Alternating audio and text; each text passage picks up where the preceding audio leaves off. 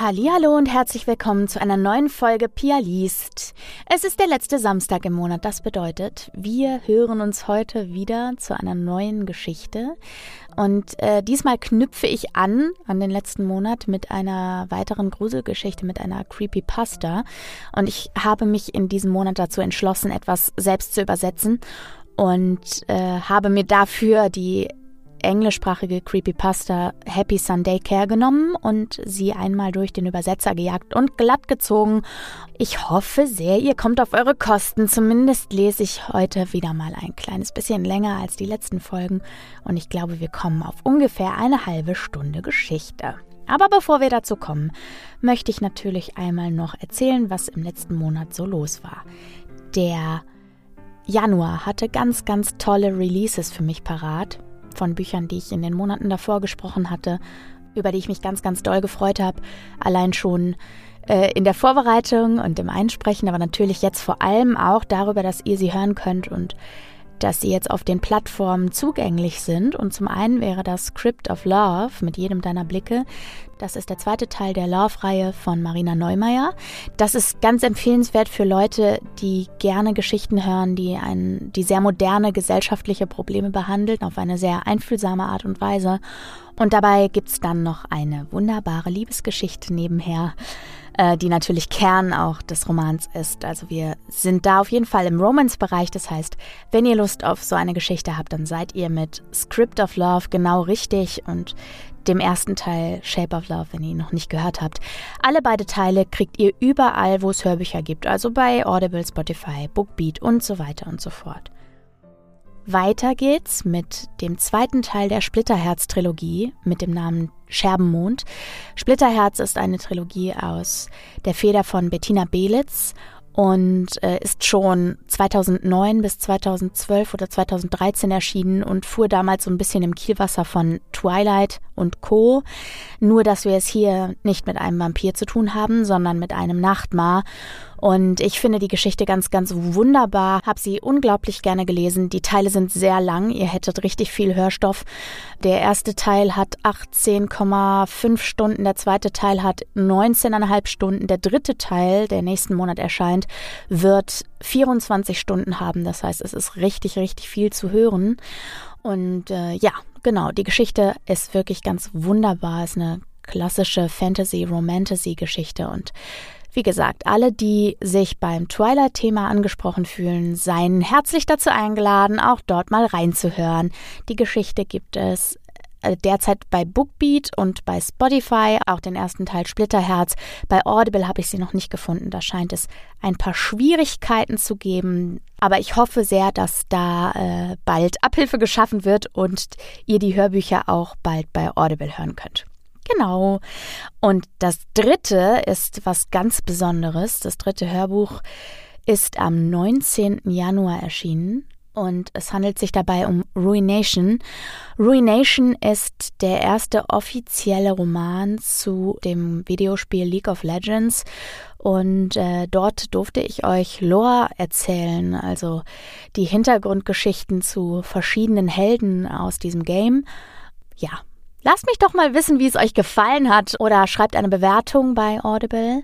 Das Buch ist ein Audible-Exklusiv, denn es wurde auch von Audible produziert. Genau.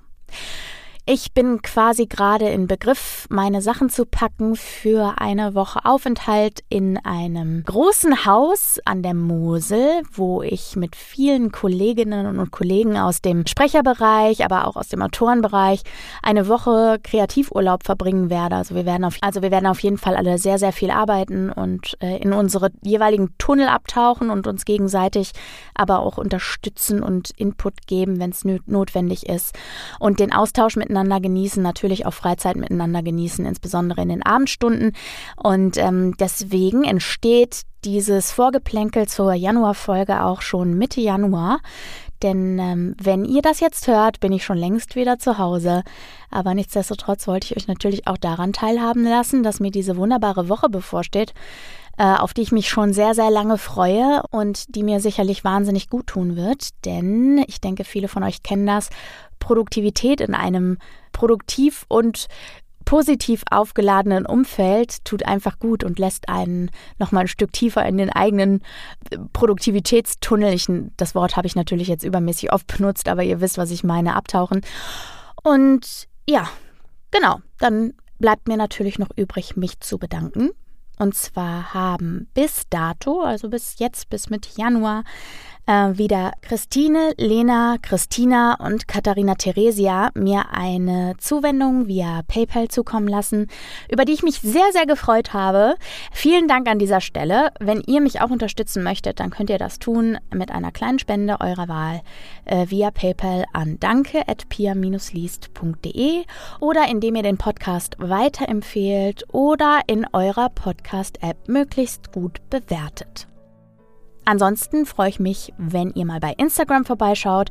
pia.liest unterstrich heiße ich dort und freue mich, wenn wir uns da begegnen, wenn ihr dort vorbeischaut. Ich habe da auch immer Eindrücke aus den Studios, in denen ich mich aufhalte. Außerdem findet ihr dort auch Eindrücke von unseren Arbeitsurlauben zusammen mit Denise vom Podcast Stimmen im Kopf oder eben auch mit anderen Kreativschaffenden wie jetzt im Januar. Genau, kommt doch mal vorbei, Schreibt mal, sagt mal Hallo. Ich freue mich über jeden, der dabei ist. Und möchte jetzt auch gar nicht lange weitersprechen, habe schon viel zu viel gesagt. Und wünsche euch daher jetzt ganz, ganz viel Spaß mit der Geschichte von diesem Monat. Und sage mal, bis Ende Februar. Habt's gut.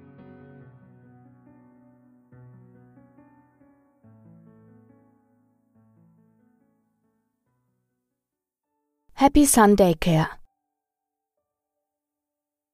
ein paar Meilen außerhalb der Stadt steht ein altes Farmhaus. Auf dem Rasen vor der Eingangstür trotzt ein Schild mit der Aufschrift Happy Sun Daycare, jedem Wetter. Die lustigen Cartoons, die den Schriftzug umgeben, weisen auf die Kinder hin, die hier einst ein- und ausgingen. Die Kinder, die von früh bis spät auf den Gerüsten und Schaukeln im Garten tobten und darauf warteten, dass ihre Eltern, die sie morgens gebracht hatten, sie abends wieder abholten. Das Haus war jahrelang als Kindertagesstätte genutzt worden, und wo damals Kinder spielten, nisten heute Vögel, klettern Eichhörnchen und wimmeln Ameisen über die verwitterten Spielgeräte. Ich arbeite für ein Online-Magazin und vor einiger Zeit entschied ich, einen Artikel über die Happy Sun Daycare zu schreiben. Zum einen deshalb, weil viele der Einwohner unseres beschaulichen Städtchens einst diese Kindertagesstätte besucht hatten – wenn ich sie interviewen und über ihre Erfahrungen dort schreiben könnte, vielleicht wären einige interessante Geschichten dabei. Oder ich könnte darüber berichten, ob und wie sich das, was sie seinerzeit dort erlebt hatten, auf ihr weiteres Leben ausgewirkt hatte. Zum anderen gibt es eine Menge überbesorgter Eltern, die ihr Kind nur ungern in fremde Obhut geben. Vielleicht kein Wunder in Anbetracht all der Horrorgeschichten, die man über Fremdbetreuung von Kindern so hört. Alle Nase lang wird doch sowas auf Social Media gepostet. Solche Posts sind natürlich sehr einseitig. Also beschloss ich, für meinen Artikel beide Seiten zu interviewen. Ehemalige Angestellte und diejenigen, die als Kinder dort betreut wurden. Ich wollte mit Vorurteilen aufräumen, weshalb mir so wichtig war, möglichst viele Standpunkte und Sichtweisen mit einzubeziehen. Natürlich war klar, dass ich alle Namen verändern würde, um die Privatsphäre meiner Informanten zu schützen. Meine erste Interviewpartnerin war eine Frau mittleren Alters, die als Betreuerin in der Happy Sunday Care arbeitete. Ich nenne sie hier Margaret. Wie war es dort zu arbeiten? Ach, es war nichts Besonderes. Meine Aufgabe bestand in allem, was man ebenso tun muss, wenn man Kinder betreut. Oder in meinem Fall Babys. Okay, verstehe. Gab es denn mal irgendwelche Schwierigkeiten auf der Arbeit? Mit den Babys? Natürlich nicht. Klar, sie konnten anstrengend sein, aber es gab keinen Ärger mit ihnen. Die älteren Kinder hingegen. Äh, das war ein ganz anderes Paar Schuhe. Was meinen Sie damit? Naja, von Zeit zu Zeit hörte ich ein dumpfes Quietschen. Nein, kein Quietschen, eher ein Schreien. Erst dachte ich, es seien nur die Kinder, die miteinander spielten und so taten, als wären sie verängstigt oder erschreckt. Aber je öfter ich es hörte, desto klarer wurde mir, dass diese Schreie echt waren. Dass sie etwas ganz real erschreckte, vielleicht sogar verletzte. Haben Sie denn je mitbekommen, dass eines der Kinder verletzt wurde? Ja. Die meisten sichtbaren Verletzungen waren kleine Schrammen oder Blutergüsse. Eben solche Verletzungen, die man bei aktiven, tobenden Kindern erwarten würde. Mit der Zeit aber kam mir das merkwürdig vor. Immer mal wieder meldeten sich Kinder bei der Krankenschwester der Einrichtung, und jedes Mal sahen sie aus, als wären sie gekratzt oder gebissen worden. Das machte mich neugierig. Kinder mit Kratz- und Bissspuren, das würde jeden Erwachsenen mit gesundem Menschenverstand in Alarmbereitschaft versetzen. Vielleicht hatte ein wildes Tier seine Behausung in der Nähe des Hauses und die Kinder waren ihm zu nahe gekommen. Vielleicht handelte es sich um einen wildlebenden Hund, den die Kinder versucht hatten zu streicheln, wenn er ihren Weg kreuzte. Gab es Tiere in der Gegend? Streunende Hunde? Waschbären? Opossums? Das bezweifle ich. Haustiere waren in der Einrichtung nicht erlaubt und nachts wurden Fallen aufgestellt, die Wildtiere abhalten sollten. Allerdings erinnere ich mich, dass wir von Zeit zu Zeit in einiger Entfernung einen Hund heulen hörten. Vielleicht war es dieser Hund, der die Kinder gebissen und gekratzt hat. Oh, ich habe diesen Hund immer nur gehört, nie gesehen. Alles, was ich von ihm hörte, war sein Heulen und manchmal ein Knurren. Margaret hatte also nur die Geräusche eines Hundes gehört, ihn aber nie gesehen. Ich konnte nicht ausschließen, dass ihre Wahrnehmung sie getrogen hatte, dass sie die Geräusche fälschlicherweise einem Hund zugeordnet hatte. Vielleicht waren es auch die Kinder, die einen Hund imitierten oder das Heulen des Windes. Wenn es aber tatsächlich einen streunenden Hund in der Gegend gab, würde das natürlich die Bisse und Kratzer der Kinder erklären. Andererseits wäre es natürlich auch nicht zu weit hergeholt anzunehmen, dass die Kinder sich einfach versehentlich am Zaun oder beim Herumtollen geschnitten haben könnten. Das Gefühl, hier noch weiter nachhaken zu müssen, verstärkte sich. Ich wollte mehr über die Happy Sun Daycare erfahren. Angesichts der Möglichkeit einer Serie von Hundeangriffen, die hier vertuscht werden sollte, erschien es mir sinnvoll, als nächstes einen der ehemaligen Schützlinge zu befragen. Vielleicht hatte einer von ihnen Kindheitserinnerungen, die möglicherweise etwas Licht auf das werfen konnten, was Margaret erwähnt hatte. Nach einigen Nachforschungen gelang es mir, einen jungen Mann zu finden, der in die Happy Sun Daycare ging, als er etwa fünf oder sechs Jahre alt war. Nennen wir ihn einfach Scott. Ich fand heraus, dass Scott in einer örtlichen Metzgerei arbeitete. Ich musste warten, bis seine Schicht zu Ende war, bevor ich das Interview beginnen konnte. Zum Glück war die Wartezeit nicht allzu lang, und ich hatte etwas Zeit, um mir zu überlegen, was ich ihn fragen wollte. Erinnern Sie sich an irgendetwas über die Kindertagesstätte Happy Sun?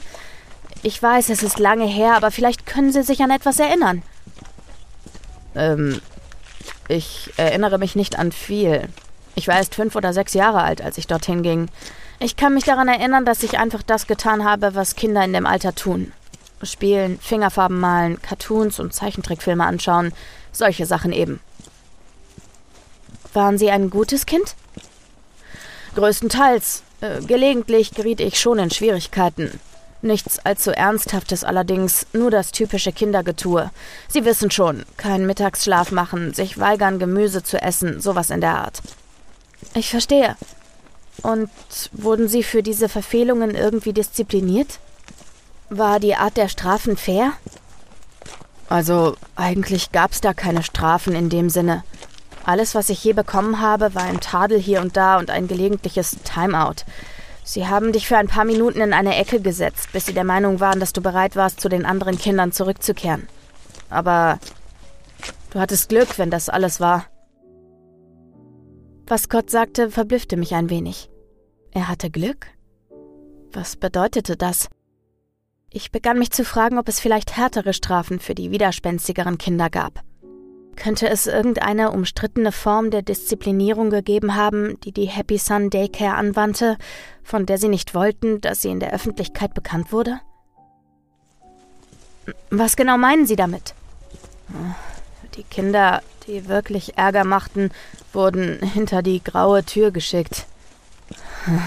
Ich selbst war nie dort, aber ich kannte ein paar Kinder, die dort waren. Diejenigen, die sich häufig stritten oder große Wutanfälle bekamen. Am Ende gingen sie in dieses Zimmer. Ich weiß nicht, was da drin passiert ist, aber sie kamen immer zitternd und mit großen Augen wieder heraus. Ein paar brachen weinend zusammen, einige schrien. Ein Kind übergab sich sogar, bevor es ohnmächtig wurde. Ich runzelte leicht die Stirn. Was für Gräueltaten waren in dem Raum geschehen, der den Spitznamen die graue Tür trug? Dann erinnerte ich mich an das, was Margaret mir erzählt hatte und beschloss nachzusehen, ob es vielleicht einen Zusammenhang zwischen ihrer Geschichte und dem gab, was Scott mir gesagt hatte. Hatten die Kinder irgendwelche Kratzer oder Bisse? Und haben sie je irgendwelche seltsamen Geräusche aus dem Zimmer hinter der grauen Tür gehört? Ja, ein paar Kinder hatten Kratzer, nachdem sie die graue Tür verlassen hatten. Aber ich dachte, dass sie die schon vorher gehabt haben mussten und ich sie nur nicht bemerkt hatte. Sie konnten gestolpert sein oder so. Manchmal habe ich ein schweres Atmen gehört. Das könnte aber auch nur ein Kind gewesen sein, das schnaufte. Schwer zu sagen. Zuerst hatte Margaret gesagt, dass sie dachte, sie hätte einen Hund knurren gehört, und jetzt sagte Scott, er hätte schweres Atmen vernommen. Mit den seltsamen Geräuschen, den mysteriösen Kratzern an verhaltensauffälligen Kindern und dem Geheimnis des Raums hinter der grauen Tür konnte ich nicht anders, als mich zu fragen, was die Happy Sunday Care all die Jahre versteckt hatte. Ich bedankte mich bei Scott, dass er sich die Zeit genommen hatte, mit mir zu sprechen, bevor ich zur nächsten Person weiterging. Da ich noch immer neugierig auf die graue Tür war, dachte ich mir, dass die nächste Person, mit der ich sprechen würde, einer der unruhestiftenden Besucher der Tagesstätte sein würde. Ich musste mehr darüber wissen, was in diesem Raum vor sich gegangen war, und vielleicht konnte es mir einer von ihnen sagen. Nach weiteren Hintergrundrecherchen gelang es mir, eine junge Frau ausfindig zu machen. Wir nennen sie Alice. Sie war zwei Wochen vor unserem Interview verhaftet worden, weil sie Graffiti gesprüht hatte und wurde wegen Vandalismus angeklagt. Anstatt ins Gefängnis zu gehen, erklärte sie sich bereit, vier Monate lang gemeinnützige Arbeit zu leisten. Nach dem, was ich in ihrer Akte gelesen hatte, war dies offenbar nicht das erste Mal, dass sie mit dem Gesetz in Konflikt geraten war. Hatten Sie schon immer so viel Ärger? Vielleicht. Ich war mir nicht sicher, wie leicht es sein würde, von ihr die gewünschten Antworten zu bekommen. Sie schien der Typ zu sein, der nur dann kooperierte, wenn es weniger Zeit hinter Gittern bedeutete oder sie einen sonstigen Vorteil daraus zog. Ich muss etwas über die Kindertagesstätte Happy Sun wissen. Erinnern Sie sich an die graue Tür? Für eine kurze Sekunde blitzte ein Hauch von Angst in ihren Augen auf. Ihr Gesicht wurde blass und ein paar Schweißperlen rannen ihr die Stirn hinunter. D das ist schon lange her. Sie müssen sich doch an etwas erinnern. In den Unterlagen steht, dass Sie mit zehn Jahren noch dort waren. Sind Sie sich sicher, dass Sie sich an nichts erinnern können? Alice atmete ein paar Mal tief durch und begann ihre Fassung wieder zu erlangen. Wenn die bloße Erwähnung der grauen Tür ausreichte, um sie nach all den Jahren in Angst und Schrecken zu versetzen, konnte ich nicht anders als mich zu fragen, welche Gräuel sie wohl erlebt haben mochte. Sie war jemand, der schon mit dem Gesetz in Konflikt geraten war. Jemand, der wegen verschiedener Verbrechen verhaftet worden war, vor allem wegen Diebstahls, Vandalismus und Hausfriedensbruch. Und doch war es etwas aus ihrer Kindheit, das in ihr die größten Ängste wachrief. Okay, ich sag's Ihnen. Aber Sie müssen versprechen, niemandem etwas davon zu erzählen. Verstanden? Ich werde keine Namen nennen. Das wird streng vertraulich behandelt. Okay, wissen Sie, ich habe draußen auf dem Spielplatz gespielt. Ich erinnere mich, dass ich auf der Schaukel spielen wollte. Ein anderes Kind behauptete, es wäre vor mir dort gewesen und hätte daher nun ein Anrecht auf die Schaukel. Ehe ich mich's versah, waren wir in einen großen Streit verwickelt. Ich verlor die Kontrolle. Das nächste, was ich wusste, war, dass das andere Kind auf dem Boden lag und weinte. Ich muss es geschubst haben, als wir uns stritten. Eine der Betreuerinnen kam, packte mich am Arm und zerrte mich ins Haus. Sie sagte mir, dass ich zur Strafe in einen Raum gebracht werde, den die anderen Kinder die graue Tür nennen. Und was war in diesem Raum? Der Raum war größtenteils leer. Ich erinnere mich, dass der Boden nur aus Dreck zu bestehen schien, und das einzige Licht war eine schmuddelige alte Glühbirne, die kaum etwas beleuchtete. Die Betreuerin schob mich einfach hinein und schlug die Tür zu. Zuerst versuchte ich gegen die Tür zu hämmern und zu schreien. Ich schrie, dass man mich rauslassen solle. Es war so dunkel und kalt und ich hatte solche Angst. Und ich hörte etwas. Etwas war hinter mir. Ich drehte mich um, und ich erinnere mich, dass ich lauter schrie, als ich jemals in meinem Leben geschrien hatte. Was haben Sie gesehen? Es war ein Hund. Oder zumindest glaube ich, dass es ein Hund war. Ich konnte ihn nicht richtig sehen, weil es so dunkel war. Ich weiß nur noch, dass es der größte und hässlichste Hund zu sein schien, den ich je gesehen hatte. Das Ding hatte leuchtend gelbe Augen, riesige scharfe Zähne und war mit schwarzem, zotteligem Fell bedeckt. Und ehe ich mich's versah, knurrte es und stürzte sich auf mich. Ich rannte so schnell ich konnte, schrie und flehte, dass jemand kommen und mich retten sollte. Es griff mit seinen Zähnen nach meinem Rock und versuchte mich zu sich heranzuziehen.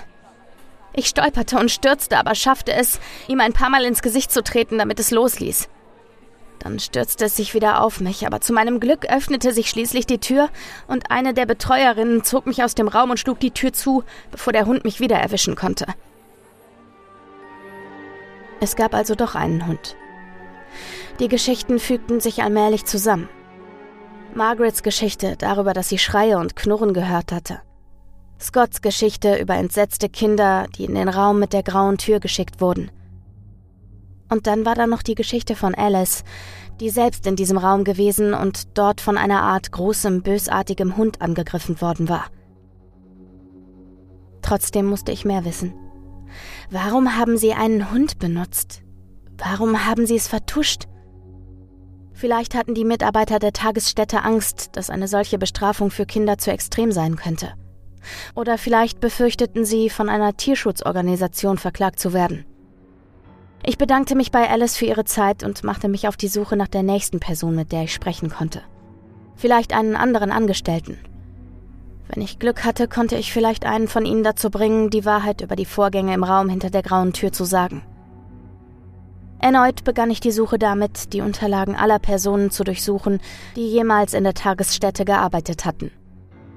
Es dauerte diesmal einige Zeit, bis ich jemanden fand, der bereit war, mit mir zu sprechen. Die meisten ehemaligen Mitarbeiter, die ich fragte, waren entweder zu beschäftigt oder wollten einfach kein Interview geben.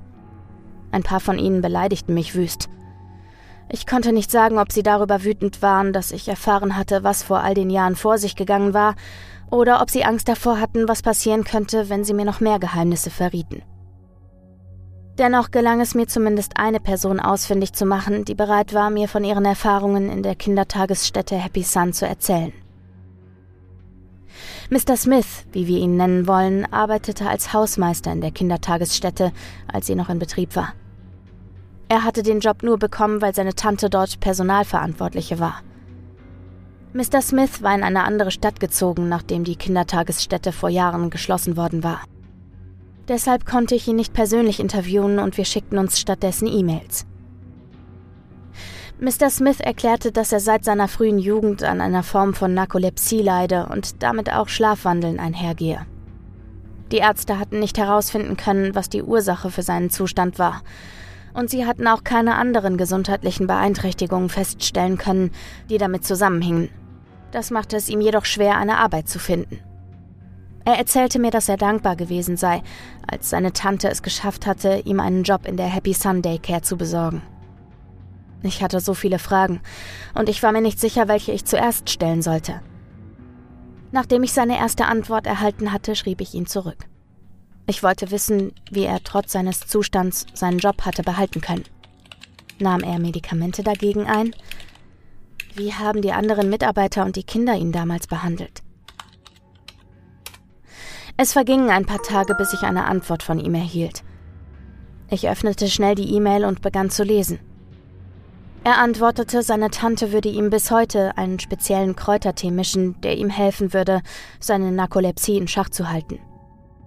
Sie glaubte offenbar stark an die Kräutermedizin und sagte, dass diese besser sei als die herkömmliche Schulmedizin.